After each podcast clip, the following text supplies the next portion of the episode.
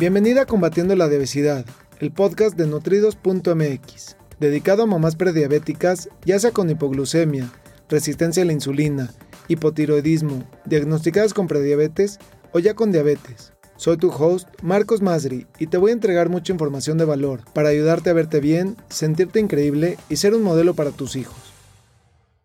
Hola, hola, ¿cómo estás? Me da muchísimo gusto saludarte. Es un placer, como siempre, para mí poder conectar y poder estar contigo, darte información de mucho valor y sobre todo responderte tus propias preguntas. El día de hoy la pregunta que voy a estar respondiendo es si le agrego miel de abeja al agua, ¿se vale? Y es una pregunta que me han hecho anteriormente, así que eh, pues ahora voy a contestarla de la mejor manera posible, pero quiero recalcar que esta información que voy a responder es muy diferente y aplica muy diferente para cada una de las personas. Así que lo más importante aquí es que tomes el concepto, lo importante, y que no digas, ah, bueno, es que como lo dijo es para todos. Cada quien es completamente individual y en este momento, esta pregunta, dependiendo de tu propia situación y dependiendo de tus objetivos de salud, van a hacer la diferencia de qué tanto se vale o no se vale o qué opciones tienes. Y esto es justamente de lo que te voy a platicar el día de hoy. Quiero, antes de, iniciar, poderte obsequiar un kit de inicio que tengo para ti completamente gratuito, el cual puedes descargar de www.nutridos.mx diagonal kit y te voy a regalar siete trucos para poder balancear el azúcar en tu sangre, controlar los antojos y controlar la ansiedad. Te voy a llevar de la mano a poder construir tu propio estilo de vida saludable en pasitos, pasitos, pasitos. Tengo un programa en el cual tiene 30 pasitos. Aquí en este eh, kit estoy regalando 7 trucos, 7 pasitos para que puedas tú construir tu propio estilo de vida saludable a través de estos pequeños pasitos. Hola, Cande, me da mucho gusto saludarte. Buenas noches. Qué gusto que estás aquí. Y bueno, pues el día de hoy voy a, responder esta pregunta. Eh, efectivamente, la pregunta es, si le agrego miel de abeja al agua, ¿se vale? Y, quiero compartirte algo. Entiendo desde dónde viene esa intención de agregarle miel de abeja al agua, de que el agua esté más dulce, de que el agua, eh, obviamente es un agua de sabor, seguramente es un agua de frutas, y la miel de abeja es un endulzante natural. Es mucho, pero por mucho mejor que todos los edulcorantes artificiales que, nos dicen sin azúcar y nos hacen mucho daño. Y por el otro lado también, eh, pues es una muy buena fuente de, azúcar, una muy buena calidad de azúcar.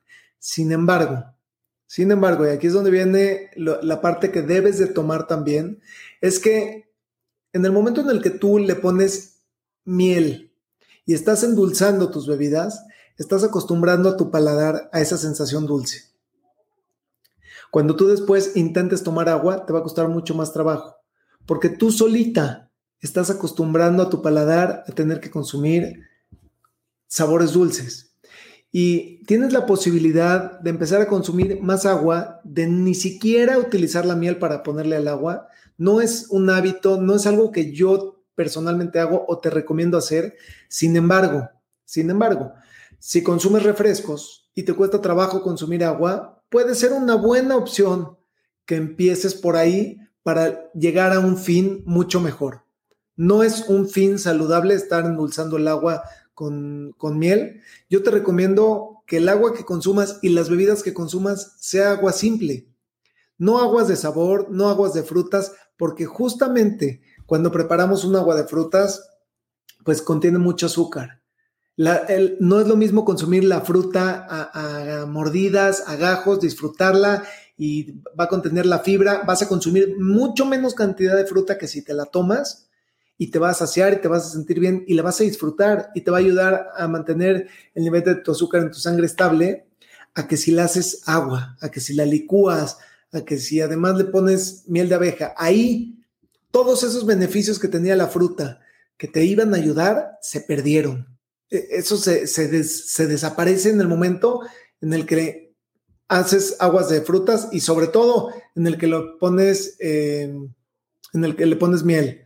Así que tienes una gran oportunidad de empezar a consumir agua, agua simple. Entre más agua puedas consumir, claro que todos los excesos son malos, pero la mayoría de la gente no consume agua o consume muy poquita. Y con solo incrementar el consumo de agua simple, vas a empezar a ver grandes cambios.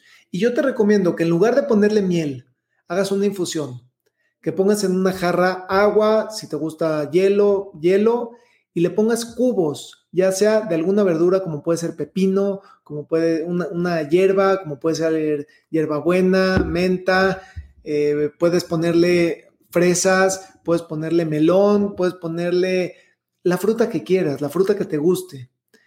O verdura también, pepino. Hay muchas maneras de poder preparar un agua y lo que va a hacer en ese momento estas frutas o verduras, que las vas a poner en trozos grandes porque la intención no es que te las tomes, no es que las comas en ese momento, solamente es que le suelte un pequeño saborcito al agua para que pueda ser más fácil en este momento de tu vida para ti poder tomar agua.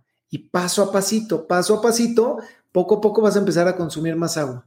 Así que principalmente eh, lo que quiero que te lleves de aquí es que puede ser un paso específicamente para ti ponerle miel a tu agua. No es el, el destino final a donde me gustaría llevarte de la mano, porque estar consumiendo azúcar en las bebidas, la consumimos en gran cantidad, en cosa de segundos, y realmente lo que estamos haciendo es que nos estamos provocando un pico en el azúcar eh, en la sangre, que ese pico, claro que hay calidades de azúcar y la miel, como te he dicho, es una mejor calidad, pero no dejas de provocarte ese pico en el nivel de azúcar en tu sangre.